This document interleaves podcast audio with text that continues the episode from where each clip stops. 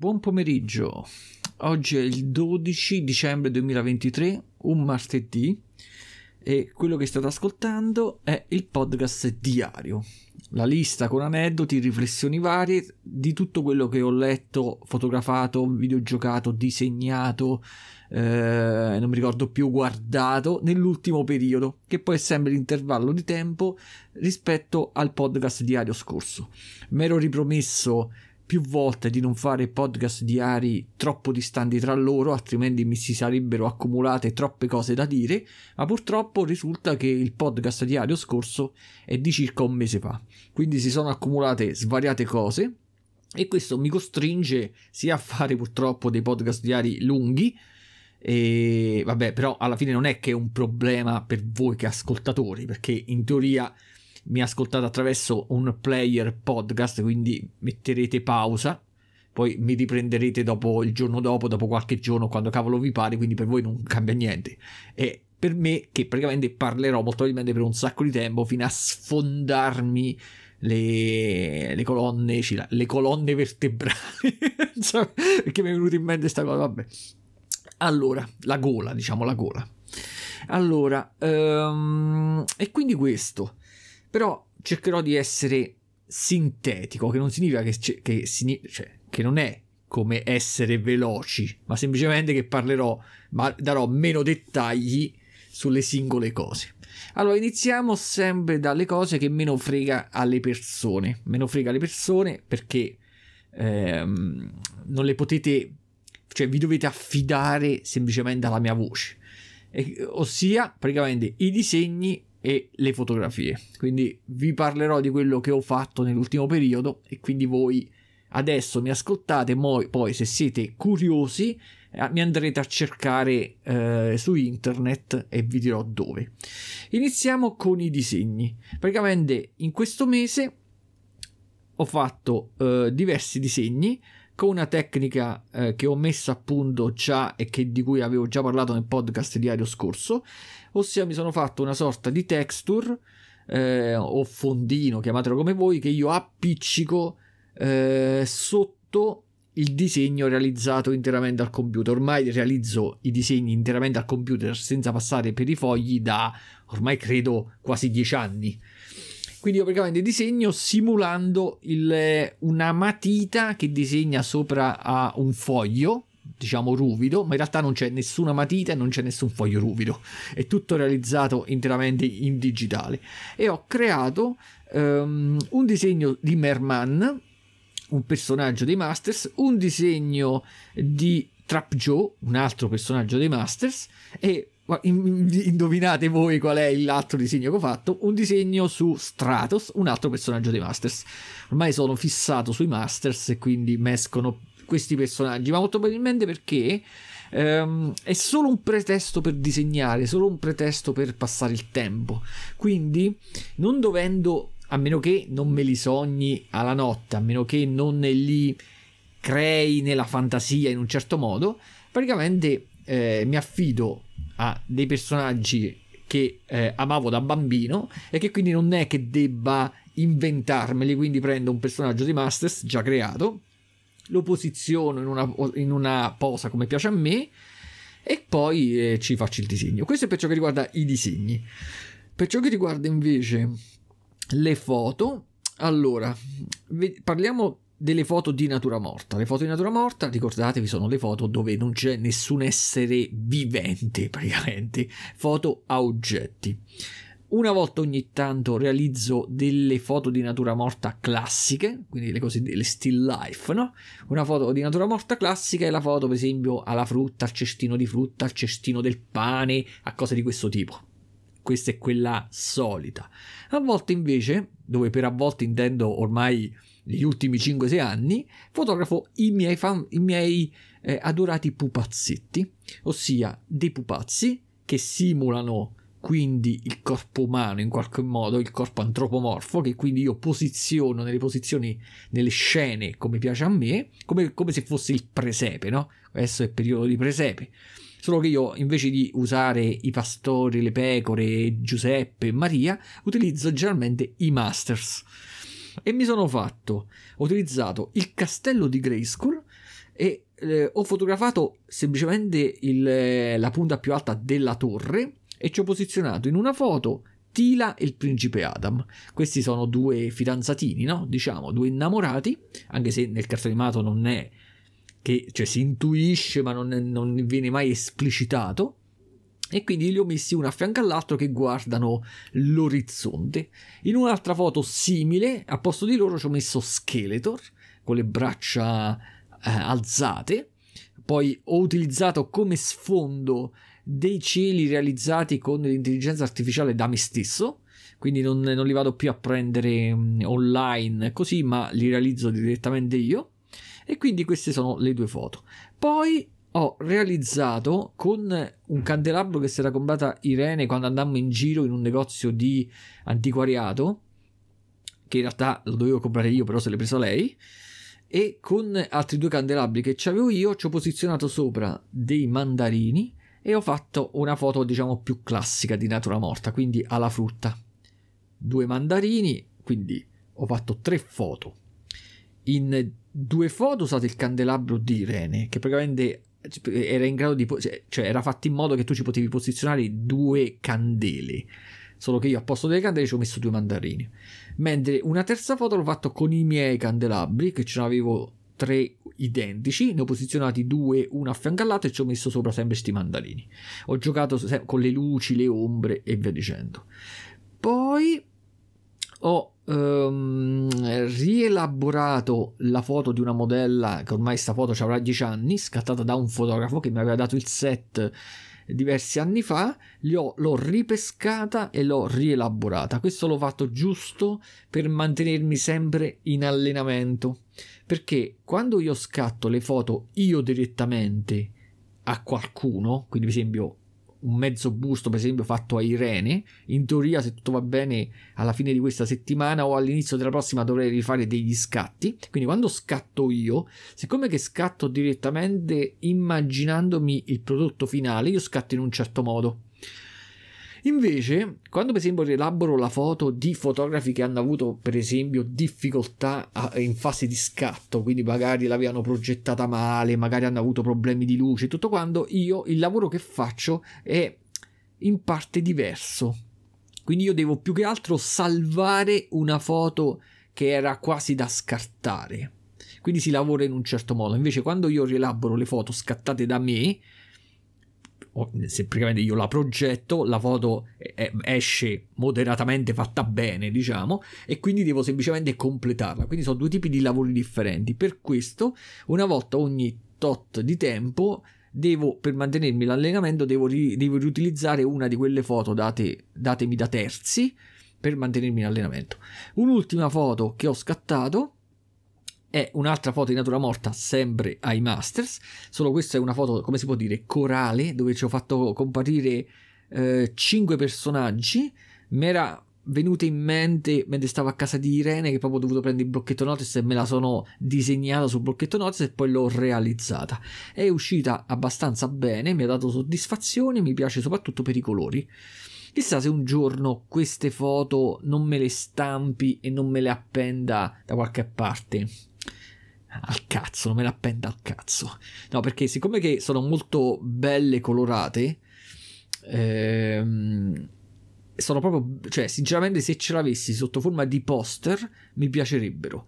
E non sfug... Non, mi faccio i complimenti da solo, eh e non sfigurerebbero per niente sulla scatola, sulla confezione di questi giocattoli. Infatti ricordatevi il motivo per cui mi piace anche scattare le foto ai Masters, è che io praticamente cerco con la fotografia di simulare quelle, quei dipinti che venivano realizzati 40 anni fa eh, e venivano utilizzati nelle confezioni dei Masters, che quando ero piccolo amavo tantissimo guardarmi le confezioni più che giocare alla fine e quei tipi di dipinti, quelle atmosfere, quelle cose, praticamente cerco di ricrearle con la fotografia. Quindi questo è per ciò che riguarda i disegni, le foto e le fotografie. Poi ovviamente ho fatto foto di, di la street art, praticamente le classiche foto da strada che uno le usa, che non le pubblica nelle varie gallerie, ma le usa Ehm, come ricordo, quindi al massimo su Facebook o Instagram, ma sono foto ricordo. ehm, e praticamente utilizzo, se ricordo bene, non ho utilizzato più la compatta, sto cercando di utilizzarla sempre di meno per cercare di compensare con il classico smartphone. Ovviamente non mi non è che sia con la compatta sia con lo smartphone, ma anche con la stessa reflex, non è che mi accontento di, di, di quello che ottengo in fase di scatto. Ci vuole sempre una post produzione. Quindi, dato che ho scoperto un'applicazione di Google per il fotoritocco, che l'ho installata sia sullo smartphone sia sul tablet e adesso anche sul Chromebook. Ah, giusto, c'è la novità del Chromebook, dopo vi parlo. E praticamente riesco a in ambiente Android a um, ritoccare le foto senza passare per Photoshop. Quindi diciamo che sto dando, sto dando maggiore spazio alle foto scattate con lo smartphone, che non sono chissà che tutta sta definizione, tutta sta qualità, però alla fine sono quasi comparabili con quelle delle compatte e quindi sto utilizzando meno le compatte. Si vede che è un prodotto che sta finendo il concetto di compatta anzi quando io dico sto finendo considerate che io sono uno che tende a utilizzare la roba anche oltre il limite ma in realtà le compatte sono finite. Se voi andate su Amazon e cercate, facciamo caso, vi viene voglia di comprarvi una compatta della Nikon, una compatta della Canon o della Sony, non le trovate più quelle sotto le 100 euro. Anzi non trovate più le compatte proprio. Quelle che vengono fatte passare per compatte in realtà non lo sono perché hanno la forma quasi simile a quelle di una reflex. Che cazzo di compatta è? La compatta doveva essere una macchinetta fotografica che voi vi potevate tranquillamente infilare nella tasca dei pantaloni o nel culo. E, e, quindi quelle non le fanno più. Quelle che si trovano su Amazon sono di marche sconosciute, cinesi, tutto quanto che hanno il sensore, l'obiettivo talmente di bassa qualità che tanto varrebbe direttamente scattare con lo smartphone. Che se devo comprare una compatta che costa 60 euro, uno, uno smartphone che ci avete magari costa 100-150 euro e è già meglio lo smartphone praticamente. L'unica differenza, come ho ripetuto più volte, sta nello zoom il cosiddetto zoom. Mentre con la compatta magari fai lo zoom analogico, con la, lo smartphone siete costretti, se volete fare lo zoom, a fare quello digitale, che praticamente distrugge la, la fotografia. Nel senso, fare lo zoom digitale con lo smartphone significa semplicemente allargare la fotografia. È come se voi scattate una foto normale e poi la ritagliate. Cioè, quello non è uno zoom. Lo zoom ci vogliono le lenti che si allontanano l'una dall'altra e creano quindi l'effetto avvicinamento, ma proprio cioè, si, è tutta un'altra cosa, si ottiene un altro risultato e va bene. Chiudiamo l'argomento fotografia. Come sempre, come scrivo su, nelle, nella descrizione dei, dei podcast quando li faccio, se volete vedere queste foto, questi disegni, allora, se volete vedere le foto andate o su Instagram chiocciolina natura stramorta, è facile da ricordare, natura stramorta, oppure chiocciolina mentre leggo, che dove faccio, metto le foto ai libri man mano che li leggo. Se invece eh, state in ambiente Facebook e non vi piace Instagram, potete cercare o chirurgia grafica, trovate un po' di tutto, lì trovate i disegni, le foto e tutto quanto, oppure nello specifico per i masters, Cajus Masters of the Universe, quindi sarebbe praticamente i dominatori dell'universo di Kaju. Kajus, Kaju, apostrofo S, eh, com'era? Masters of the Universe. Oppure DeviantArt, basta che scri- fate la ricerca Kajumania, oppure scri- basta che andate su Google e scrivete o chirurgia grafica o Kajumania. In qualche modo, dato che io metto la roba ovunque, qualche, da qualche parte arrivate per vedere i disegni. Addirittura pure su Telegram eh, ho i canali te- Telegram sia dedicati al podcast che state ascoltando che quelli dedicati ai disegni e alle foto. Pure là basta che scrivete chirurgia grafica e trovate il canale. E va bene. Ricordatevi che questo mese il mio canale podcast festeggia 4 anni di, de, dalla sua realizzazione e che come ho detto nel podcast scorso ho creato una pagina dedicata proprio su Facebook, dedicata a questo canale, cioè a, que- a, que- a questo canale podcast, al podcast. Per cui se dovete chiedermi qualcosa, e ormai Facebook, un account Facebook ce l'hanno tutti, no? Anche se, fa schifo, anche se Facebook fa schifo, anche se sta sul cazzo a tutti, però un account anche inutilizzato uno ce l'ha o comunque se lo può fare senza tanti problemi, no? Quindi praticamente ritrova, basta che fate la ricerca eh, su Facebook di straripamento mentale di un disadattato, trovate il, la pagina, sotto la... a parte che alla pagina potete mandare i messaggi, no? Oppure sotto ai vari podcast ci sta lo spazio per commentare e potete scrivere qualcosa, chiedermi che cazzo so, oh, dove sta quella foto di cui hai parlato nel podcast, io ve la linko, vi do la roba, vi do quello che vi pare.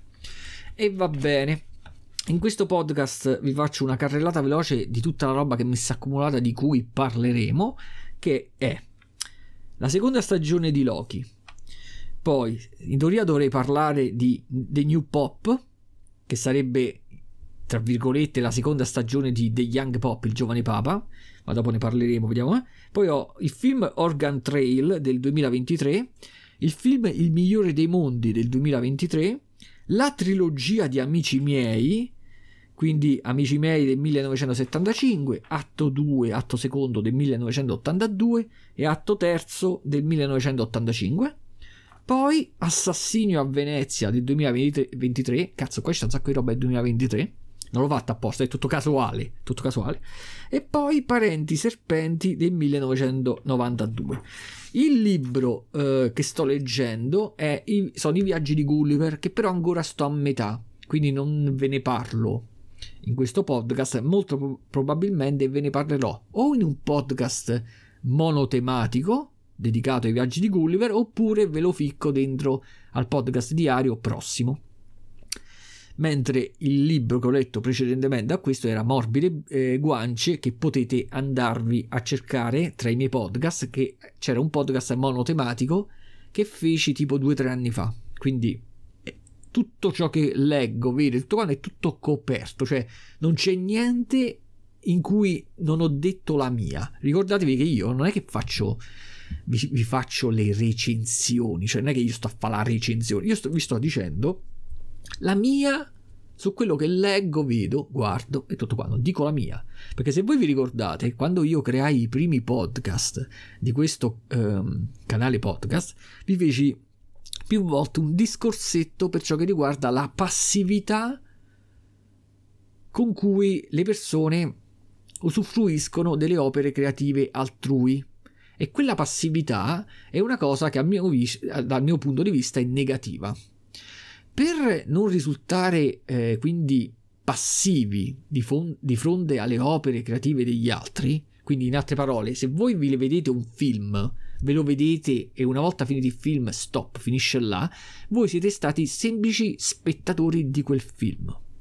O, di, o dopo aver letto un libro, o dopo aver videogiocato, voi siete passivi, anche se, per, anche se credete di essere chissà chi perché leggete un libro, voi siete lettori passivi, anche se vincete, ottenete il massimo dei record in un videogioco che fate, voi non state creando un cazzo vive chi crea, il, il, la vita è associata alla creazione. Il, quello là, la software house ha creato il videogioco, voi siete dei tizi che vengono utilizzati dalla software house per guadagnare i soldi. Voi, quando giocate, non state facendo niente, voi siete tizi passivi che interagiscono su, su, un prodotto creato da altri.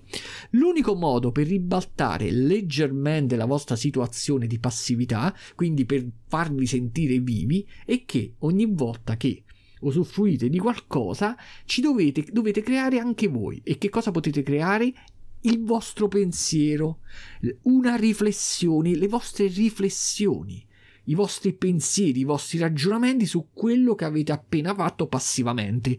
Quindi, Leggete un libro, ok, il libro è finito e adesso ne dovete parlare, ci dovete ragionare, ci dovete tirare fuori spunti di riflessione, ci dovete riflettere, ne dovete parlare con altri o anche solo con voi stessi, riflettere su quello che avete letto, le cose che ci avete imparato, che non avete imparato, le cose che vi sono piaciute o che non vi sono piaciute, in modo tale che create qualcosa, ossia il vostro pensiero unico vostro, non come fanno alcuni che quando per esempio fanno le recensioni di un film o credono di avere un parere su un film o su una canzone, in realtà vanno a copiare il parere di altri, che senza gli altri non sanno se una cosa, se un film gli è piaciuto oppure no, o se un videogioco è bello oppure no. Hanno bisogno sempre del parere degli altri. No, voi lo dovete creare con la vostra testa, con la vostra individualità.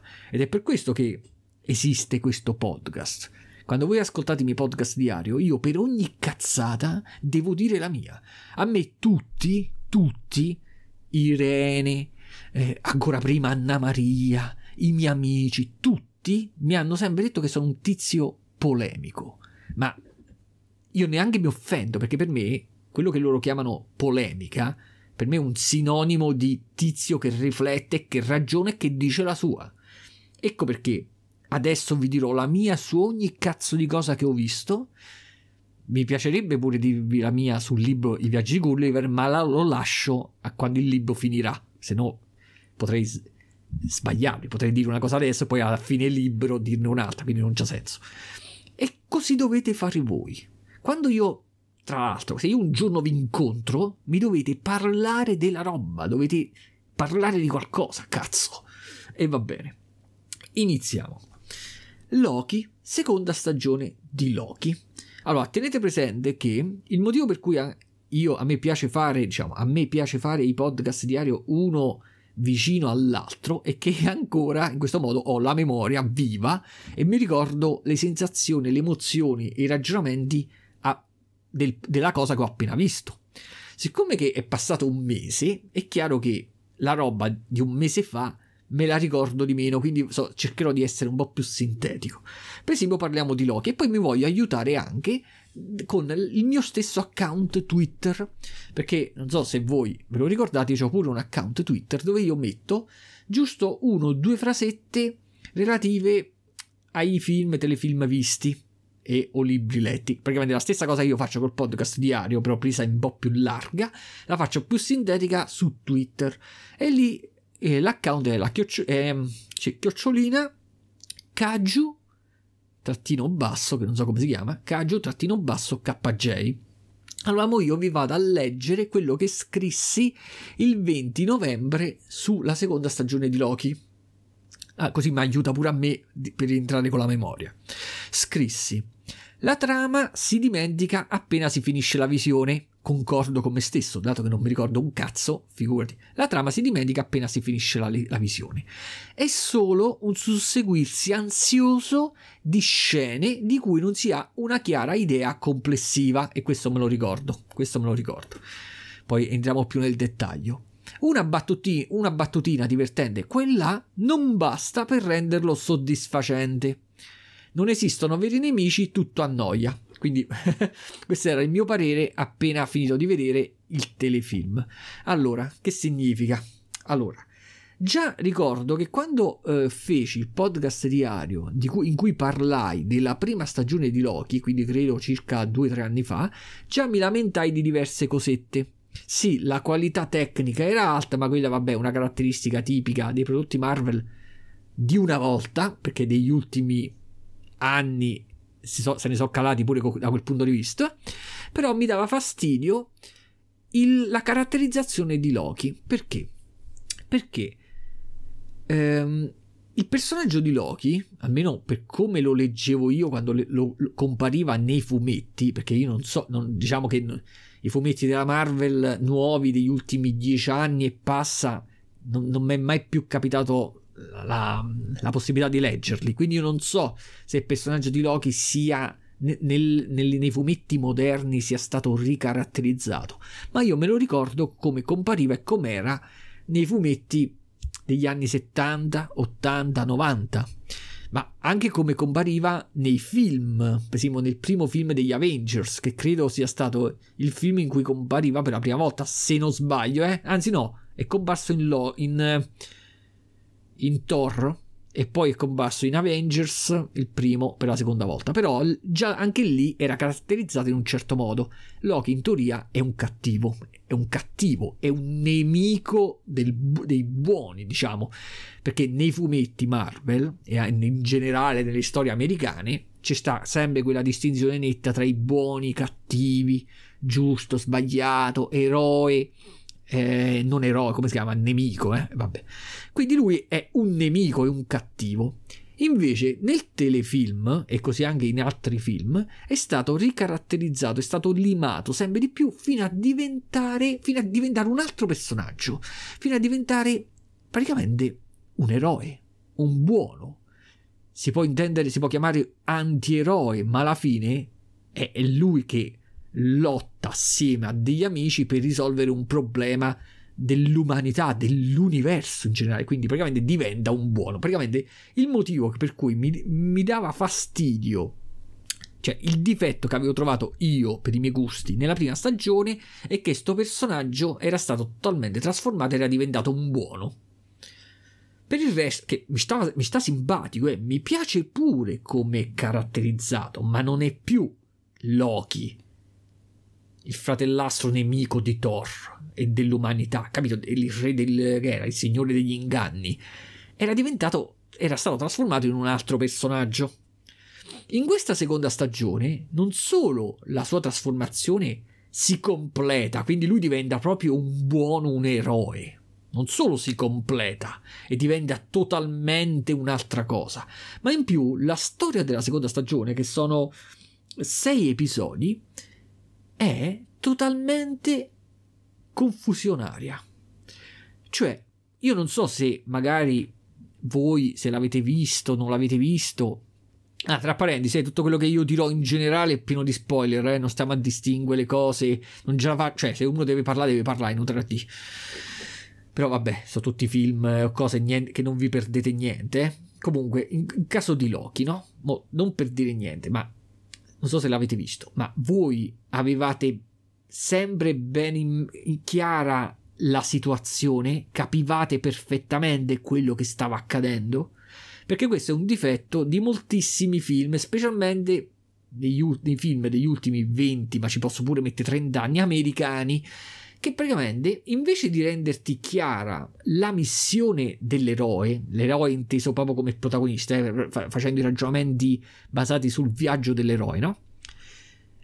Invece di rendere chiara la missione dell'eroe, per poter empatizzare con lui e capire i vari ostacoli che si presentano e come lui li supererà, gli americani, negli ultimi, ripeto, almeno vent'anni di sicuro, soprattutto nei film d'azione, complicano così tanto la trama, ma non perché... Anzi, è sbagliato il termine complicare, perché loro non è che la com- complicano dal punto di vista della logica, dell'intelligenza, che nel senso che tu devi essere intelligente per capirla, ma la rendono confusa. Rendono confusa così tanto una trama per cui tu osservi tutto, ma non riesci a capire che cazzo sta accadendo. Una cosa di questo tipo accade pure con i Fast and Furious, con alcuni film di guerre stellari, ma con un sacco di roba che tu vedi l'eroe là che cerca, non lo sa manco lui che cazzo sta accadendo. Ed è quello che a mio avviso avviene in, quest- avviene in, questi sei episodi. Di questi sei episodi, l- l'unico episodio che inizia vagamente a fatti capicchiare qualcosa, a fatti un po' gustare la situazione è l'ultimo. Quindi tu per 5 episodi, almeno io, mi sono annoiato perché io non capivo che cazzo stessero facendo questi. C'era il protagonista Loki che viaggiava nel tempo, eh, tra il passato, il futuro, stando sempre nello stesso posto, non si capiva niente, non capivo quello che doveva fare, ma non lo capiva neanche il, il personaggio stesso i comprimari, le battute, i dialoghi, tut- era tutto ansioso, generava ansia, un continuo correre a destra e a sinistra, capito? Non erano... È, è proprio l'esatto opposto di un film alla, alla Tarantino, dove praticamente tutto avviene, spesso avviene, per esempio, in una location dove si sviluppano dialoghi complessi e lunghi. No, qua è un continuo correre a destra e a sinistra, fino ad arrivare al finale. Il finale che a alcuni è piaciuto, a me praticamente l'ho, l'ho, l'ho considerato come il completamento alla, alla, trasformazione massima di questo Loki a eroe. Non mi ha dato nel complesso nessuna soddisfazione il telefilm, tanto che, sinceramente, se non lo avessi visto non mi sarebbe cambiato assolutamente nulla. Mentre nella prima stagione, mm, come posso dire, mentre nella prima stagione eh, in generale, facendo una, una, sommatoria dei vantaggi, delle cose belle, delle cose brutte, alla fine il risultato era comunque positivo. Non, non era una, una cosa assolutamente da vedere, però nel complesso era piacevole. E qui, sinceramente, il, la somma di, delle sue parti mi dà un valore neanche neutrale, ma negativo. Cioè, proprio i personaggi, cose, non, non mi hanno saputo di niente. Poi lasciamo perdere le contraddizioni che si hanno sempre quando ci sono i viaggi nel tempo, le dimensioni parallele, le, le cose che vanno in contrasto, che non ti reportano e tutto quanto. Solo che in questo caso neanche te ne frega niente. Perché quando finisce, cioè tu praticamente lo vedi dicendo vabbè su, qualsiasi cosa fa, qualsiasi cosa vedo sullo schermo, qualsiasi dialogo diranno, siccome che non me ne frega un cazzo, lo vedo e basta. Per me sono semplicemente attori che muovono la bocca. Lo avrei potuto vedere quasi pure in inglese, senza capire niente, e non sarebbe cambiato nulla, perché anche in italiano non è che è che sa che. Quindi, sto Loki, seconda stagione 2023, così. Secondo me non esisterà mai una terza stagione, considerando anche come finisce. E quindi e nessuno piangerà. Uh, scusate, mi sta pia- un sonno. Ma poi pensiamo pure lui come era vestito. Tutta la stagione con quella cazzo di pantaloni a cachi con la camicia, la cravatta. Cioè, che senso ha che Loki debba vestirsi in quel modo, potendo cambiare vestiario a suo piacimento perché è un essere magico divino? Per quale motivo doveva andare in giro in quel modo vestito? Cioè, ma sinceramente le domande che uno si pone potrebbero essere tantissime se solo valesse la pena farle, ma siccome non me ne frega niente, passiamo all'altro film. Allora, l'altro, fi- l'altro telefilm sarebbe The New Pop, ma ci ho realizzato un podcast monotematico, pure lungo, tutto dedicato a lui. Quindi, se vi piace, e ve lo consiglio perché è uno dei telefilm più belli degli ultimi 10-20 anni, andatelo a vedere di Sorrentino cioè andatelo a vedere sia il telefilm che oppure ad ascoltarvi il mio fantastico podcast di credo due o tre volte fa scorrete con il pollice la lista dei podcast degli episodi e lo beccate. L'altro film che, so, che mi sono visto è un film di cui io non sapevo assolutamente niente. Si chiamava Organ Trail. Non so che cosa cazzo significhi il titolo ma forse se ricordo usando l'intuito, eh, non, non, non, usando la conoscenza, ma usando l'intuito, dovrebbe essere qualcosa tipo il sentiero dell'Oregon, una cosa di questo tipo. Un film del 2023 dove il regista è un certo Michael Patrick Jan, non so come, come si pronuncia, ma non me ne frega un cazzo, e la sceneggiatrice, quindi ascoltate, eh, la sceneggiatrice, una femmina, è Meg Turner. Allora, questo è un film ambientato stile nel Far West. Non, non, so esattamente il periodo storico, ma molto probabilmente è proprio il Far West, quindi gente che spara con la pistola, che va a cavallo e tutto quanto. Poi ci troviamo nell'Oregon. Ehm, praticamente la cosa che mi è piaciuta di questo eh, film, adesso vi vado a leggere proprio quello che ho scritto su Twitter, che, lo, che l'ho scritto il 21 novembre. allora, ho scritto un western dalla trama un po' atipica. Se escludessimo il finale senza realismo, messo là giusto così a rovinare l'atmosfera, non potremmo negare un susseguirsi interessante di fatti quasi imprevedibili. Poi ho scritto buona dose di violenza, ma si poteva osare di più. Vabbè, il concetto di si poteva usare di più, quello lo metterei sempre quando si parla di violenza, si può sempre esagerare di più.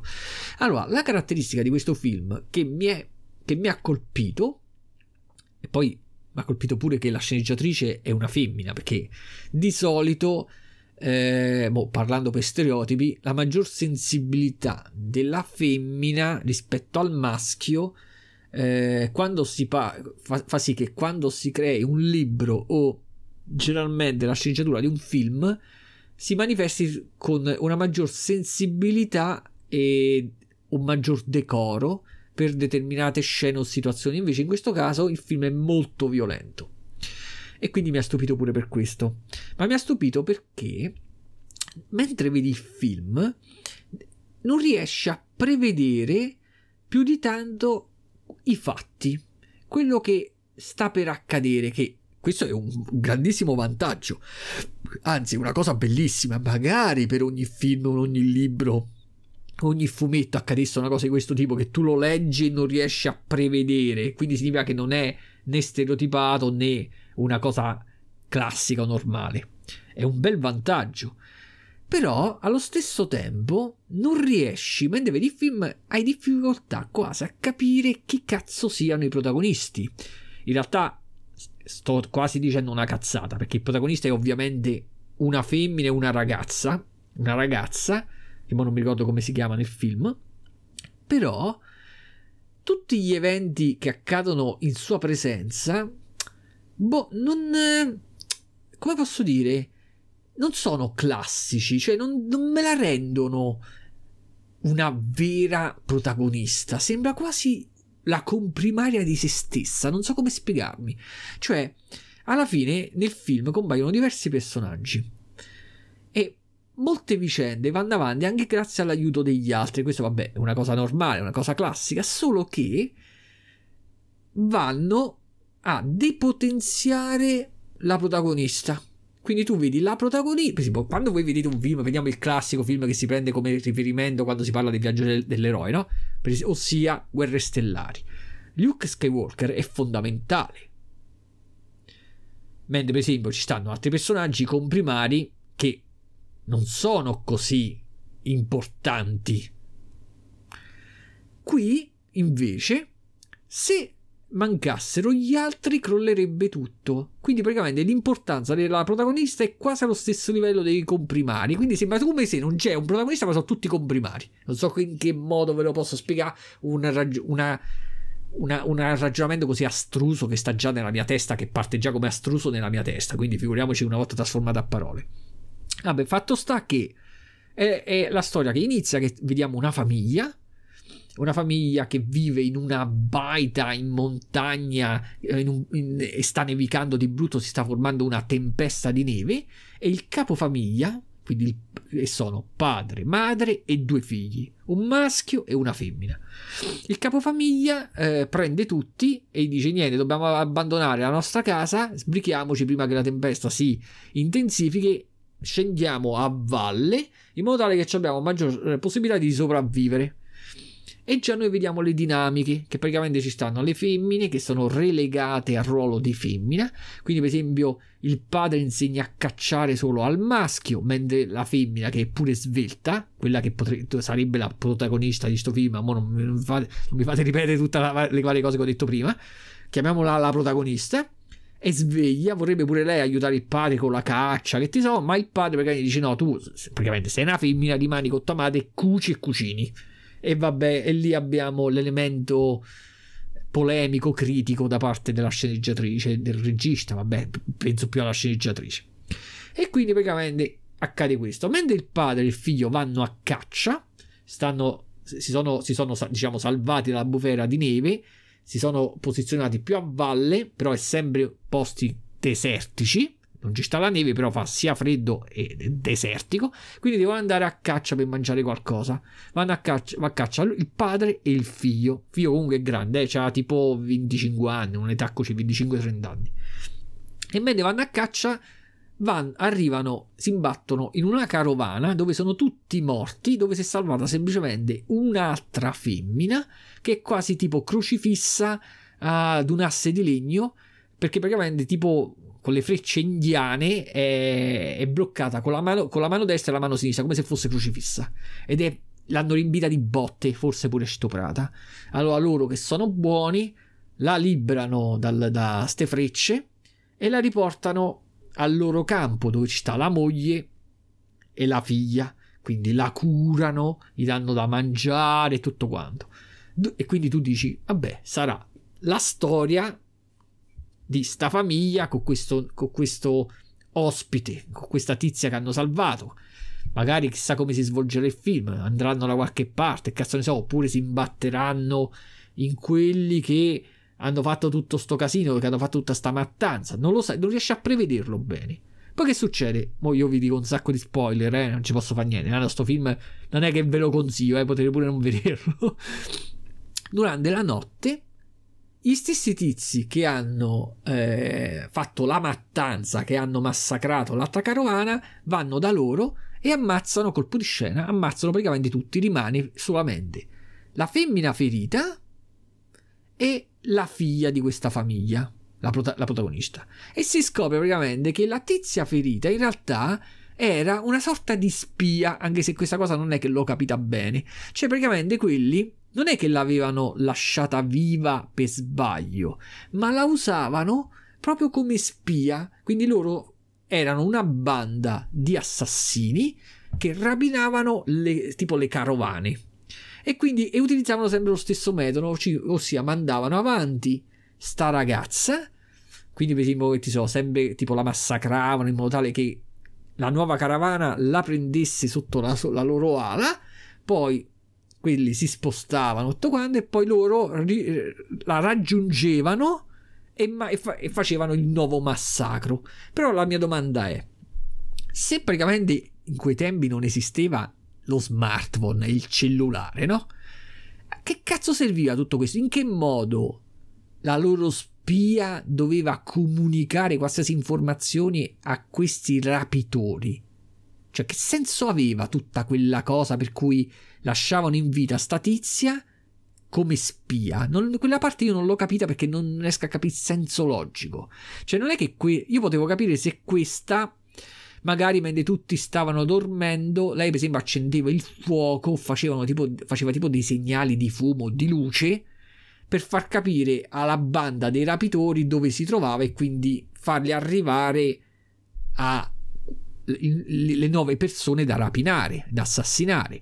Ma dato che non ha fatto nulla di qui, anzi lei era totalmente massacrata in faccia e poi non riusciva neanche a muovere le mani perché quelli gli avevano conficcato le frecce, i suoi stessi amici gli avevano conficcato le frecce nelle mani, non ho capito proprio il senso di tutto ciò. Fatto sta che mentre massacra tutta questa famiglia, che sembrava la famiglia protagonista, mantengono in vita solo la figlia, quindi sta tizia sui 20-25 anni pure e la mantengono in vita per fargli fare sempre il medesimo ruolo dell'altra, ossia usarla per rapinare, assassinare ulteriori famiglie, ulteriori caro- carovani. E non, è tutto senza senso, a mio, a mio avviso, eh? perché se già l'avessero tenuta a scopo di stupro, quindi loro magari se erano dei semplici assassini che però le femmine non le ammazzavano ma le tenevano come stup- stupra avrebbe avuto più senso logico. Però boh, non, è, non è, così.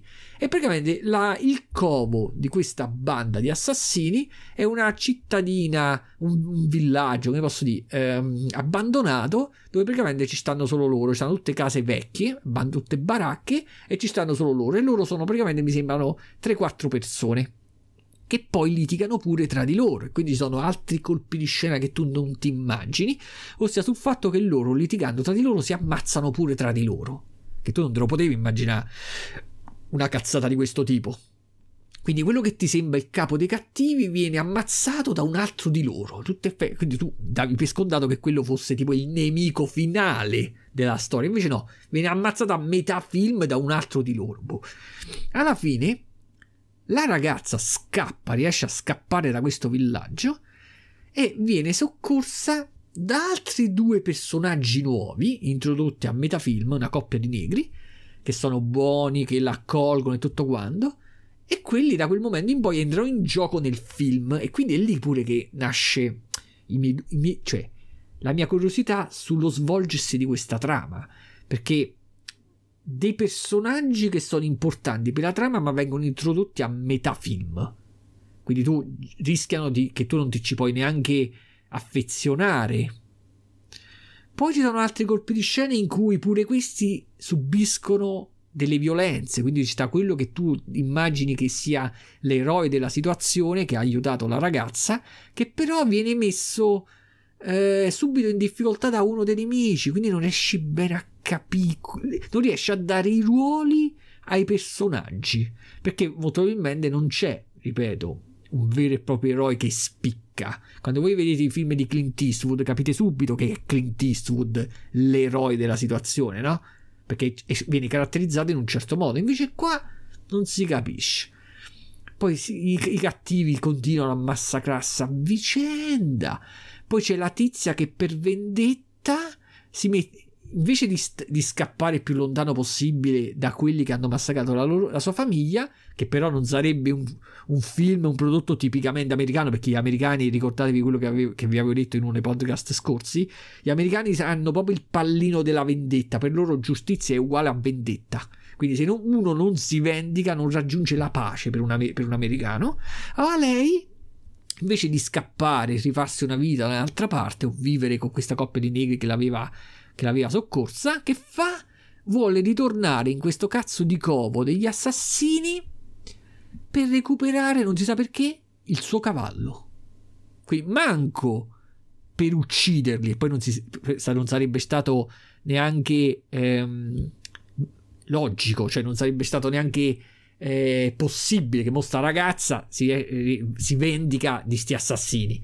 Però non si capisce perché vuole recuperare il cavallo perché dice che è l'ultimo ricordo che ha della sua famiglia. Allora deve recuperare il cavallo che gli avevano eh, eh, rubato questi assassini. Lei va là, recupera il cavallo, poi durante la fuga uno degli assassini più violenti rimane bruciato vivo e poi arriva al finale bruttissimo, dove quando il film doveva tranquillamente finire, ed essere un normale film mediocre, la sceneggiatrice e il regista che fanno? Fanno ricomparire. Il tizio che era bruciato vivo, ricompare, stiamo in, un, in una zona quasi innevata, comunque che fa freddo, totalmente scoperto e ustionato, quindi lui stava bruciando vivo, però in realtà si è salvato, non si sa come, sempre con la scusa del cazzo che lui eh, non, eh, a causa di un difetto dalla nascita non sentiva dolore. Beh, che cazzo significa?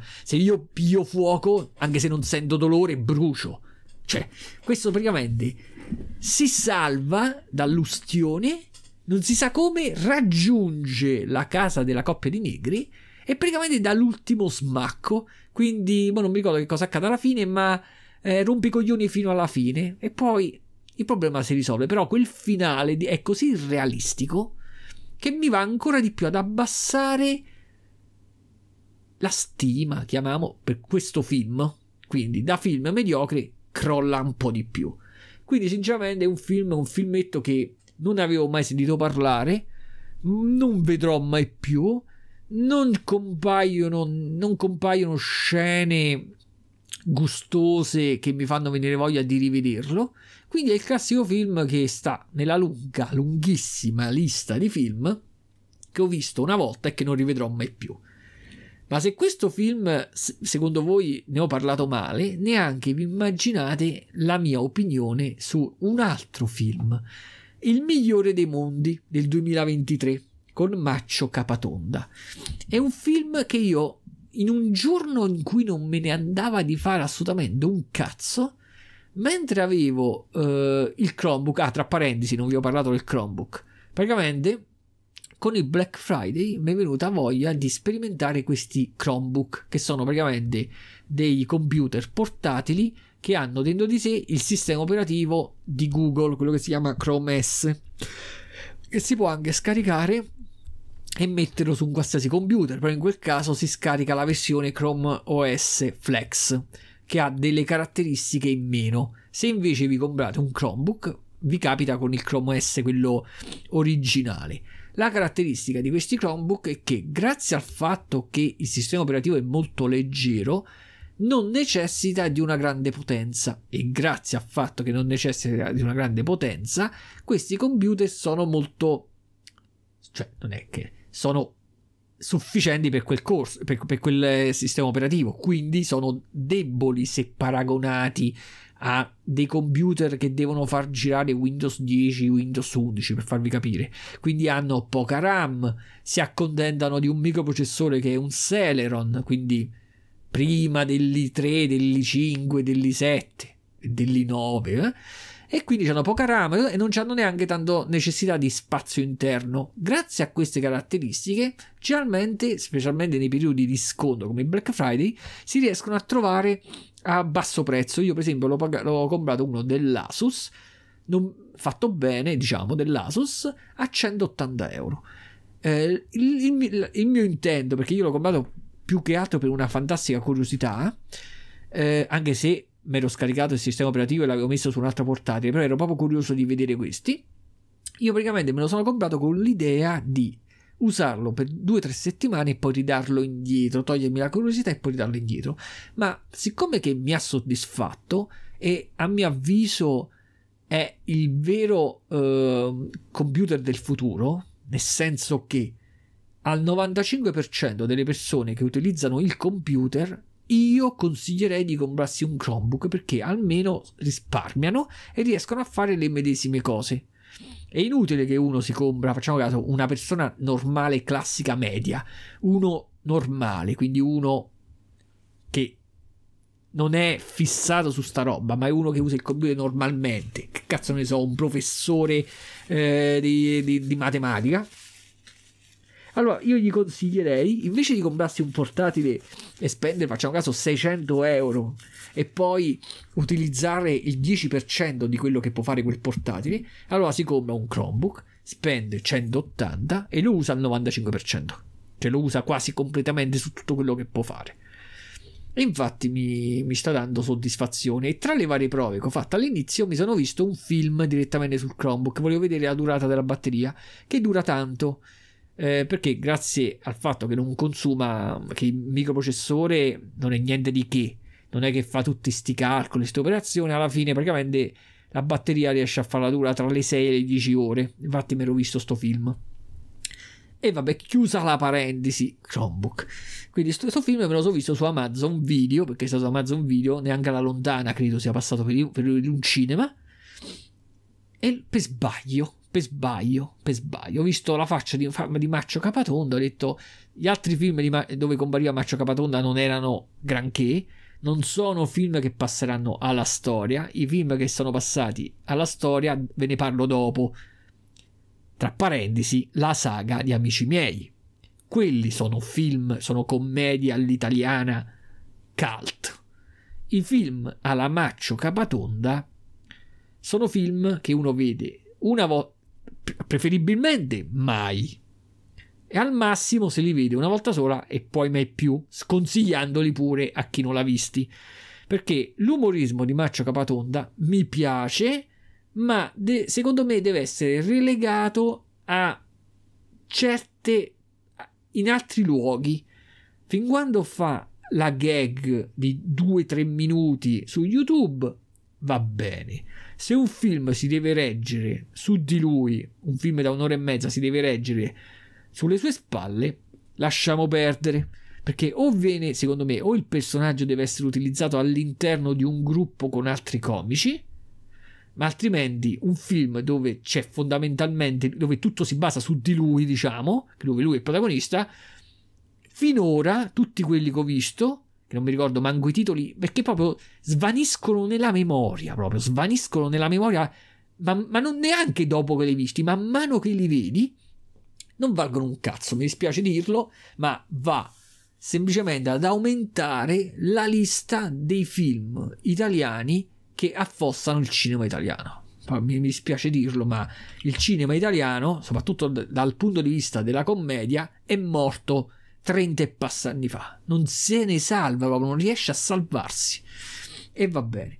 La cosa bella è che dopo che ho finito a vedere questo film, che già mentre vedo, ho visto il film, già hai la sensazione che il potenziale del film, l'idea, la forza motrice del film si esaurisca dopo te 15 minuti.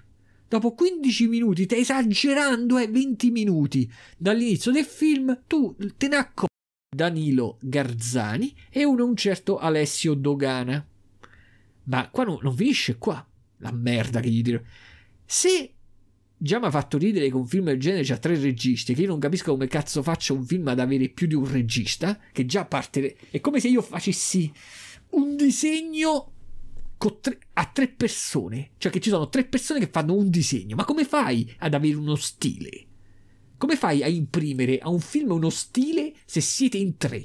Vabbè, non si sa, quindi molto probabilmente si saranno divise le scene. Alcune scene se le fatte da solo Maccio Capatonda, forse erano anche quelle più divertenti, e le altre gli altri due, non lo so. Boh.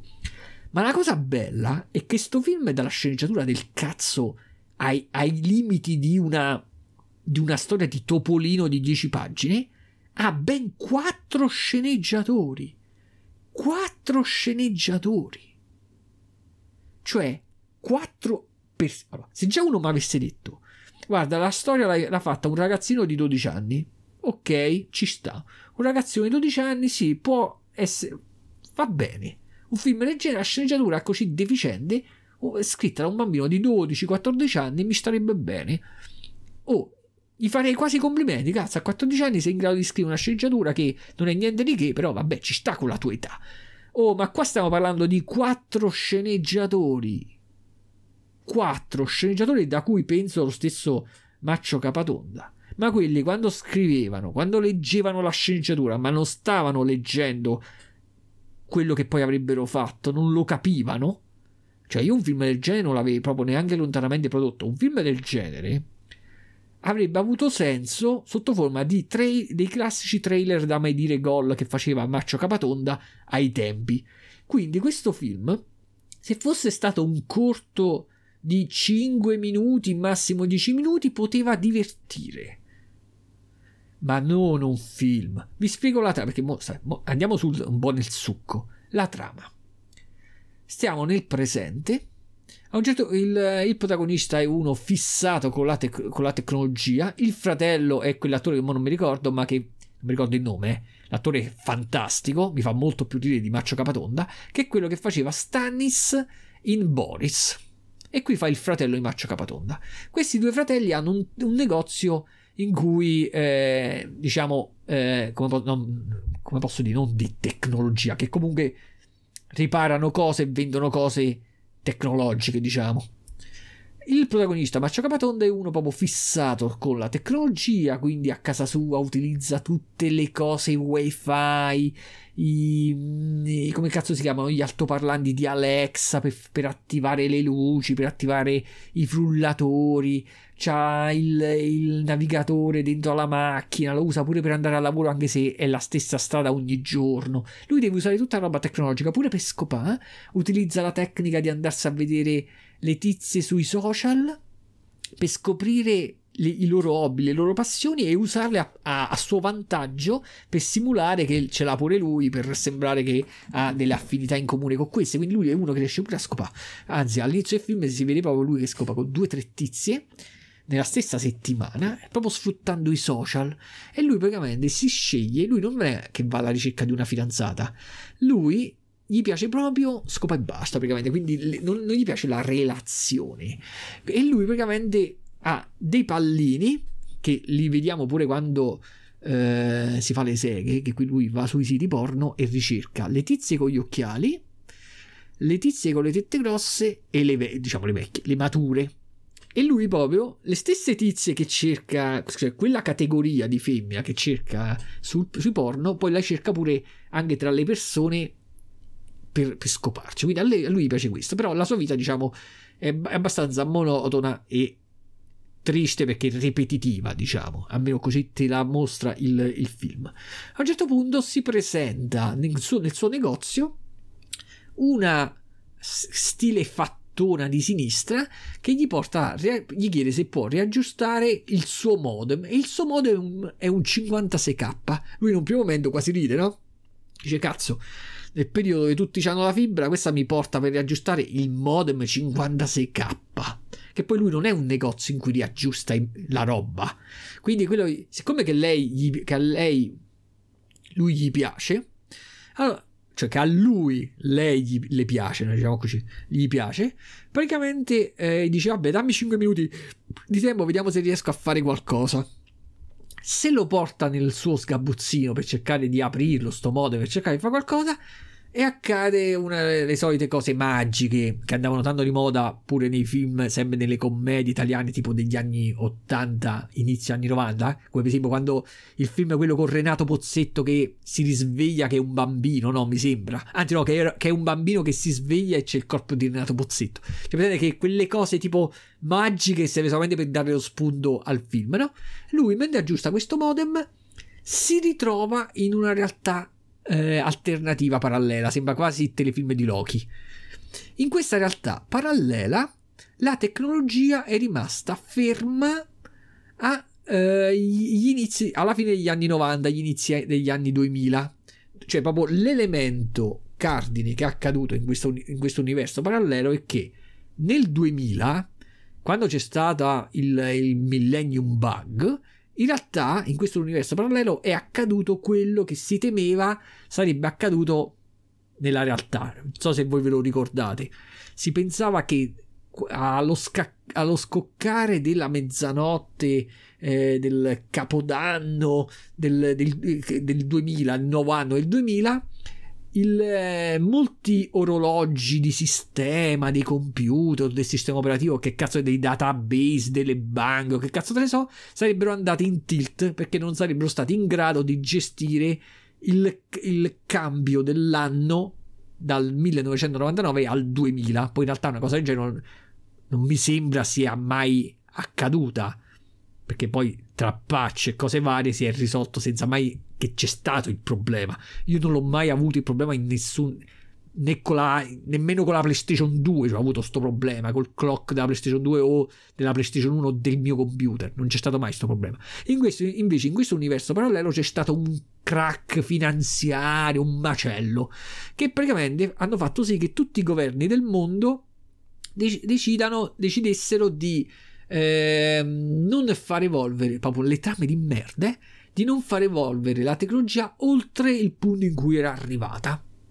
Quindi lui, super tecnologico, si ritrova in un universo parallelo dove tutto, stiamo sempre nel 2023, ma tutto è rimasto tecnologicamente ve- è vecchio come alla fine degli anni 90, inizi del 2000. Quindi non esistono gli smartphone, ma solo i cellulari, quelli a quelli stile Nokia, Motorola, no? quelli a conchiglia, questi così. Il internet è tipo vietato e chi riesce a collegarsi è solo tramite in maniera pirata, mi sembra, in maniera illegale con questi modem 56k. È tutto arretrato, quindi le, le gag proprio quelle proprio da cazzo proprio le cazzate, tipo che lui deve andare a lavorare, ma siccome che non c'ha il navigatore, allora non riesce ad arrivarci. Lui, che so, vorrebbe scopare o fare amicizia con qualcuna, ma non ce la fa perché non, c- non può vedere su Facebook i suoi hobby. Tutte proprio della roba che tu mentre vedi il film ti domandi, ma perché finanziare film del genere?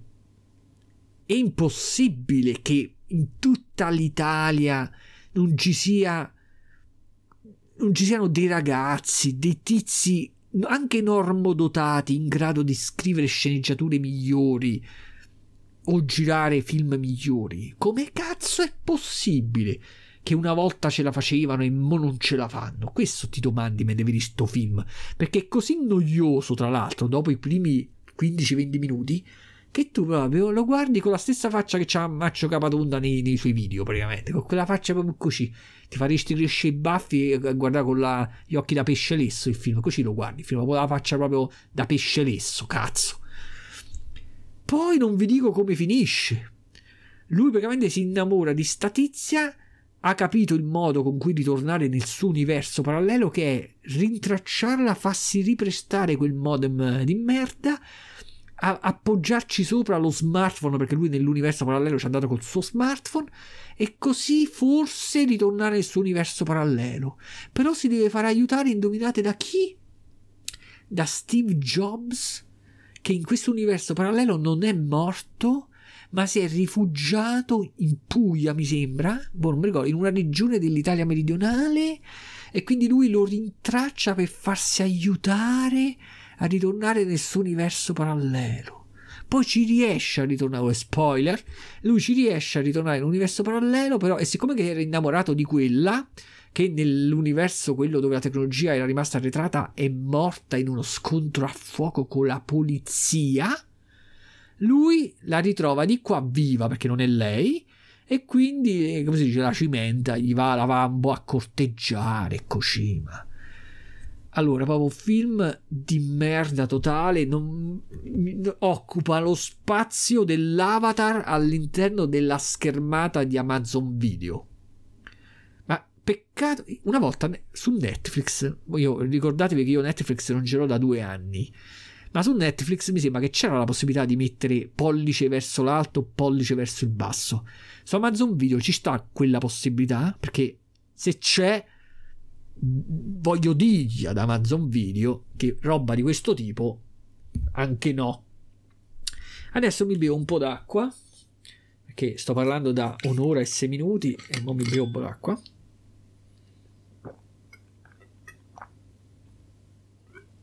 Ah. Ah, allora. Allora, scocciato da questa bassissima qualità di questo film italiano, cioè proprio scocciato del cinema italiano in generale, come sempre mi rifugio per risollevare il mio umore, mi rifugio nel vero cinema italiano, quello di una volta. Allora mi viene voglia di rivedermi tutta la trilogia di Amici miei. Amici miei, Amici miei atto secondo, Amici miei atto terzo. Perché viene considerata sinceramente, in realtà in maniera un po' esagerano quando dicono ciò, perché poi ci sono stati altri film belli anche dopo questa trilogia. Però molti definiscono questa trilogia la fine della commedia italiana. La fine del periodo d'oro della commedia italiana. Però in realtà ce ne stanno altri film successivi comunque belli, eh. Però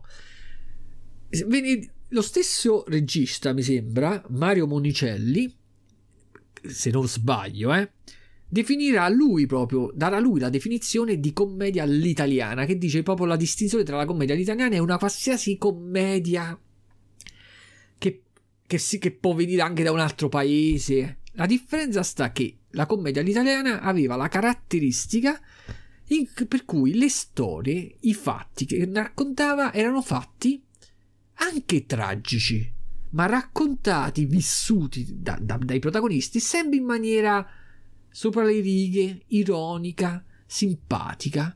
Quindi tu la piacevolezza a vederti una di queste commedie all'italiana è che tu vedevi una storia che magari ricordava per certi versi anche alcune cose che accadevano a te, quindi non una stronzata alla Maccio Capatonda, ma sempre qualcosa qualche evento anche drammatico, anche tragico, però con il protagonista che ci ride sopra, che sfrutta l'ironia, che, fa, che c'è la gag, c'è la simpatia, che ti risolleva il morale.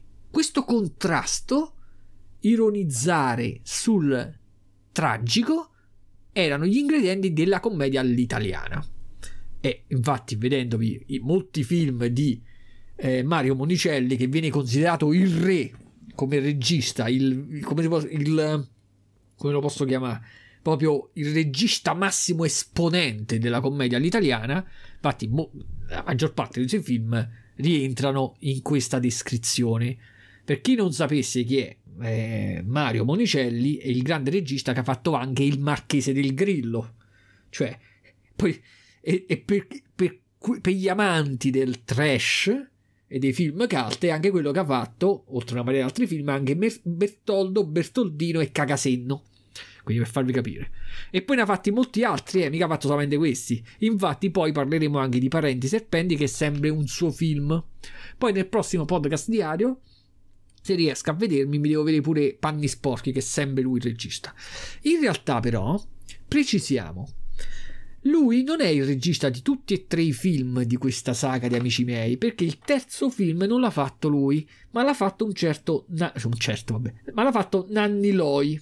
Quindi non so tutti e tre i suoi film, Poi, tra parentesi, piccola piccola, questa parentesi che lo dico mo e poi non lo dico per ce lo scordiamo, in realtà esiste un quarto film di Amici miei, fatto pochi anni fa, una sorta di prequel con Christian De Sica, una marea di altri eh, attori che non sono per niente della stessa levatura di quelli principali, che è una sorta di prequel che praticamente ha fatto schifo al botteghino, è stato disconosciuto da tutti e quindi dimentichiamocelo proprio. Io non me lo so manco visto e non ho nessuna voglia di vedermelo. Quindi la saga, proprio tutto il mondo ha scelto di dire, è formata solo da tre film. Nel primo film, poi in realtà l'idea di questo film, di questi, di questi protagonisti, di questa storia, non è che è venuta a, a Mario Monicelli, ma era di Pietro Germi, proprio il progetto, dico, e compresa la sceneggiatura, che lo doveva proprio fare Pietro Germi, solo che poi si ammalò ed è, e morì.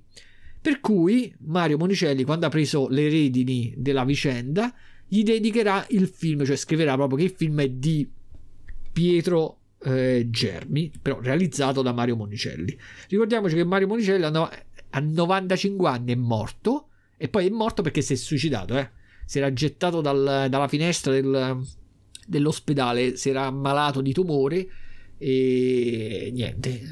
Dal mio punto di vista, tranne il fatto che gettandoti da, dalla finestra rischi di fare danni, però per me ci ha avuto coraggio. Questo, il primo film ha guadagnato 7 miliardi e mezzo di lire, che per l'epoca era tantissimo, un successone. Il secondo film, purtroppo non mi sono segnato i cosi del terzo, il secondo film era riuscito ad arrivare persino a 13 miliardi di lire. Quindi, questi film non sono, non solo hanno avuto un grandissimo successo al botteghino, ma sono diventati film cult. Io credo che ogni italiano li ha visti e se non li ha visti dall'inizio alla fine, di sicuro ha visto qualche spezzone quella, perché soprattutto fino a qualche anno fa venivano mandati in continuo da quando sono stati realizzati in televisione. E quindi proprio sono in, molte delle gag, delle battute sono, in, sono, entrate proprio nel gergo del parlato italiano, proprio. Le famose supercazzole, le scappellate che faceva Ugo Tognazzi nel, nel coso, quando se ne usciva con le frasi senza senso per confondere l'avversario. Allora, il primo film è del 1975, il secondo film del 1982, il terzo film del 1985, proprio l'epoca d'oro della commedia italiana. Anzi, la fine dal punto di vista del periodo dell'epoca d'oro. Allora, ehm, che possiamo dire? Il film ambientato nel setta- il primo film ambientato nel 75, quindi ambientato nello stesso anno in cui è stato girato. Parla il fulcro del, come dice il titolo, amici miei, il fulcro del film di tutti e tre è questo gruppo di amici che nel primo film hanno su per giù 50 anni, ma i 50 anni di una volta, eh. Cioè, se io mi mettessi a fianco a uno di questi, questi sembrerebbero i miei genitori praticamente. Ehm, e abbiamo diversi attori ehm, che ovviamente non mi sono segnato, ma tutti bravi e famosi, Ugo Tognazzi e via dicendo, ma non stiamo andando a entrare nello specifico perché io vado sempre a memoria, eh, ricordiamoci. E sono un gruppo di amici che praticamente ognuno rispettato con, i, con il proprio lavoro e tutto quanto, che si uniscono per fare le cosiddette zingarate, come le dicono loro, ossia per fare le cazzate, scherzi e cazzate. Loro praticamente la loro forza vitale si basa proprio sull'amicizia e sul fare le cazzate. Le fanno anche singolarmente, però quando le fanno insieme le organizzano proprio per bene. Infatti ti danno l'idea che la loro conoscenza molto in mente risale a decenni e decenni prima e tutte le gag, gli scherzi che fanno molto probabilmente li, le reiterano nel tempo. Infatti, quando noi vediamo il film che loro già sono adulti, no? Cioè, abbiamo detto oltre 50 anni, spesso fanno delle gag in cui non se, ne devono, non se le devono neanche preparare, come se l'avessero già fatto una marea di altre volte, e decidono di attuarle semplicemente con un gioco di sguardi. Quindi vi faccio un esempio, eh, perché eh, stiamo ad un ristorante, nell'altra stanza ci sono i turisti che hanno le, le macchine fotografiche eh, appoggiate ad un tavolo Gioco di sguardi tra gli amici e già sanno quello che devono fare, ossia devono rubare le macchinette fotografiche, scattarsi la foto al culo o al cazzo, rimetterle nelle stesse posizioni in modo tale che i turisti quando andranno a sviluppare i rullini avranno la sorpresa. Questa è proprio una banalità che però mi sembra che sta nel terzo film o nel secondo o nel terzo. È un esempio di scherzo, vi faccio un altro scherzo anche perché poi gli scherzi mi si confondono, cioè non riuscirei a distinguere il primo film dal secondo film e dal terzo film perché nella mia testa sono è un unico grande film, quindi mi si mescola tutto. Come per esempio sono andati, andarono eh, in una giornata qualsiasi sotto la torre di Pisa, al, vestiti da operai, allarmando i turisti dicendo che la torre stava quasi per cadere e quindi dovevano farsi aiutare dai turisti stessi per cercare di mantenerla eh, in equilibrio prima, prima fino a quando sarebbero arrivati quelli che poi pun- l'avrebbero puntellata. Allora vediamo che loro convincono i turisti a reggerla tutta da una parte con il megafono, a gridare con il megafono, tutto, eh? e poi scappano inseguiti dalla polizia. Questo è un esempio. Eh? Ci sono delle gag che mi hanno fatto sempre ridere, altre un po' meno, però tutto è recitato così bene, girato così bene, scritto così bene che è proprio piacevolissimo a vederselo. Dei tre film a me piace di più il secondo. Il secondo, a vederli tutti di fila, perché pure io li ho visti, nel, io l'ho visto una marea di volte, ma credo raramente proprio dall'inizio alla fine. Questo è già dei classici film che tu, per esempio, ti vedi uno spezzone quando lo davano Rete 4, ti vedi una mezz'ora, poi cambi canale, oppure inizi a vederlo da metà e poi te lo finisci, senza manco ricordarti se stai vedendo il secondo, il terzo, cose così. Però, e quindi se uno mi avesse chiesto, mi, mi sapresti fare un riassunto del primo, del secondo e del terzo, non ce l'avrei fatta proprio. Invece adesso, rivedendomeli tutti, non tutti nello stesso giorno, eh, però tutti nel giro di una settimana, diciamo, ho avuto ho un quadro più generale e quello che mi è piaciuto di più è il secondo. I personaggi sono eh, il Mascetti, che praticamente è un nobile eh, povero, si può dire un nobile de- decaduto, interpretato da Ugo Tognazzi. Poi abbiamo il Melandri, l'architetto, che è quello forse che mi sta più simpatico. Poi abbiamo il Perozzi, che fa il giornalista. Il Necchi, che è il proprietario del bar-ristorante. E poi si unisce il Sassaroli, che è il medico, è proprio un primario di, un, di una clinica che è proprio sua. Quindi tutti tizi rispettabilissimi, un giornalista, vabbè, ai tempi, o proprio un giornalista di spuri contro il, un architetto, un medico.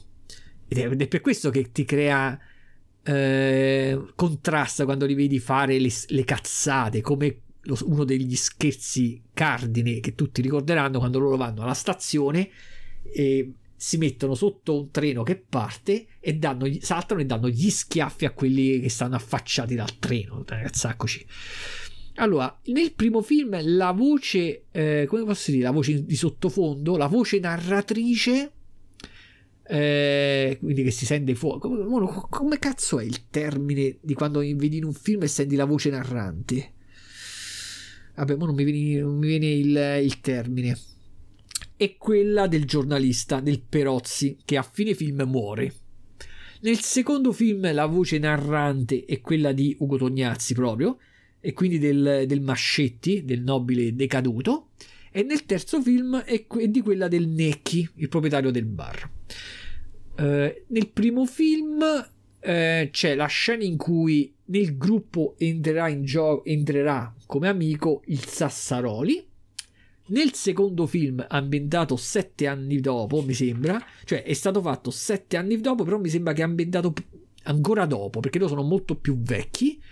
Ehm, e il film si baserà, ma a parte che lo faceva pure col primo, eh, su dei flashback, quindi loro ricordano degli avvenimenti del passato. In questo modo il regista ha potuto reinserire la, il personaggio che nel primo film era morto alla fine, quindi il giornalista, ossia il Perozzi. Quindi il Perozzi compare anche in Amici atto secondo perché nelle, nelle scene in cui viene ricordato. E poi mi sembra che l'atto secondo è il film più lungo dei tre, perché il primo esiste in doppia versione, una versione accorciata. Allora, tutti consigliano di vedere la versione estesa, però lo stesso regista, quando venne realizzato il Blu-ray e quindi venne restaurato per crearci il Blu-ray, lui mise, fu d'accordo che la versione canonica sarebbe quella leggermente più corta.